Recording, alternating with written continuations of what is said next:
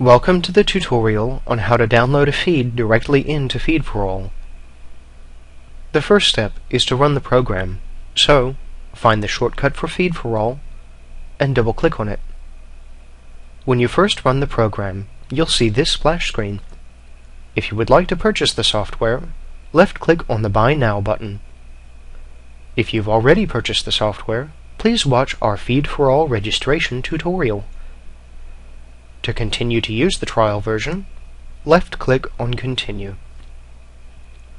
Once in the program, go into the Feed menu and left-click on Download. In the space provided, you'll need to enter the full URL to the feed.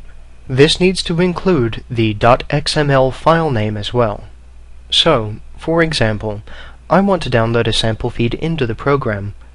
I'm going to enter www.notepage.net/support/sample.xml.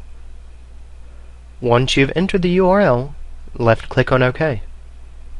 The program will then download and parse the feed, splitting it into the feed, items, images, and enclosures. To review this downloaded information, go to the Feeds, Items, and Image tab. There you should see all relevant information for this feed. After you've verified the data, you can either remove it from the list, or you can save it as one of your own feeds. To save it, go under the Feed menu and left-click on Save.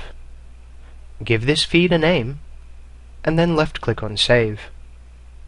After saving the feed, you can edit it and its items, and you can also republish the feed from the program. This concludes the tutorial on how to download a feed directly into FeedForAll. For more information, including how to publish a feed, please visit our website, www.feedforall.com.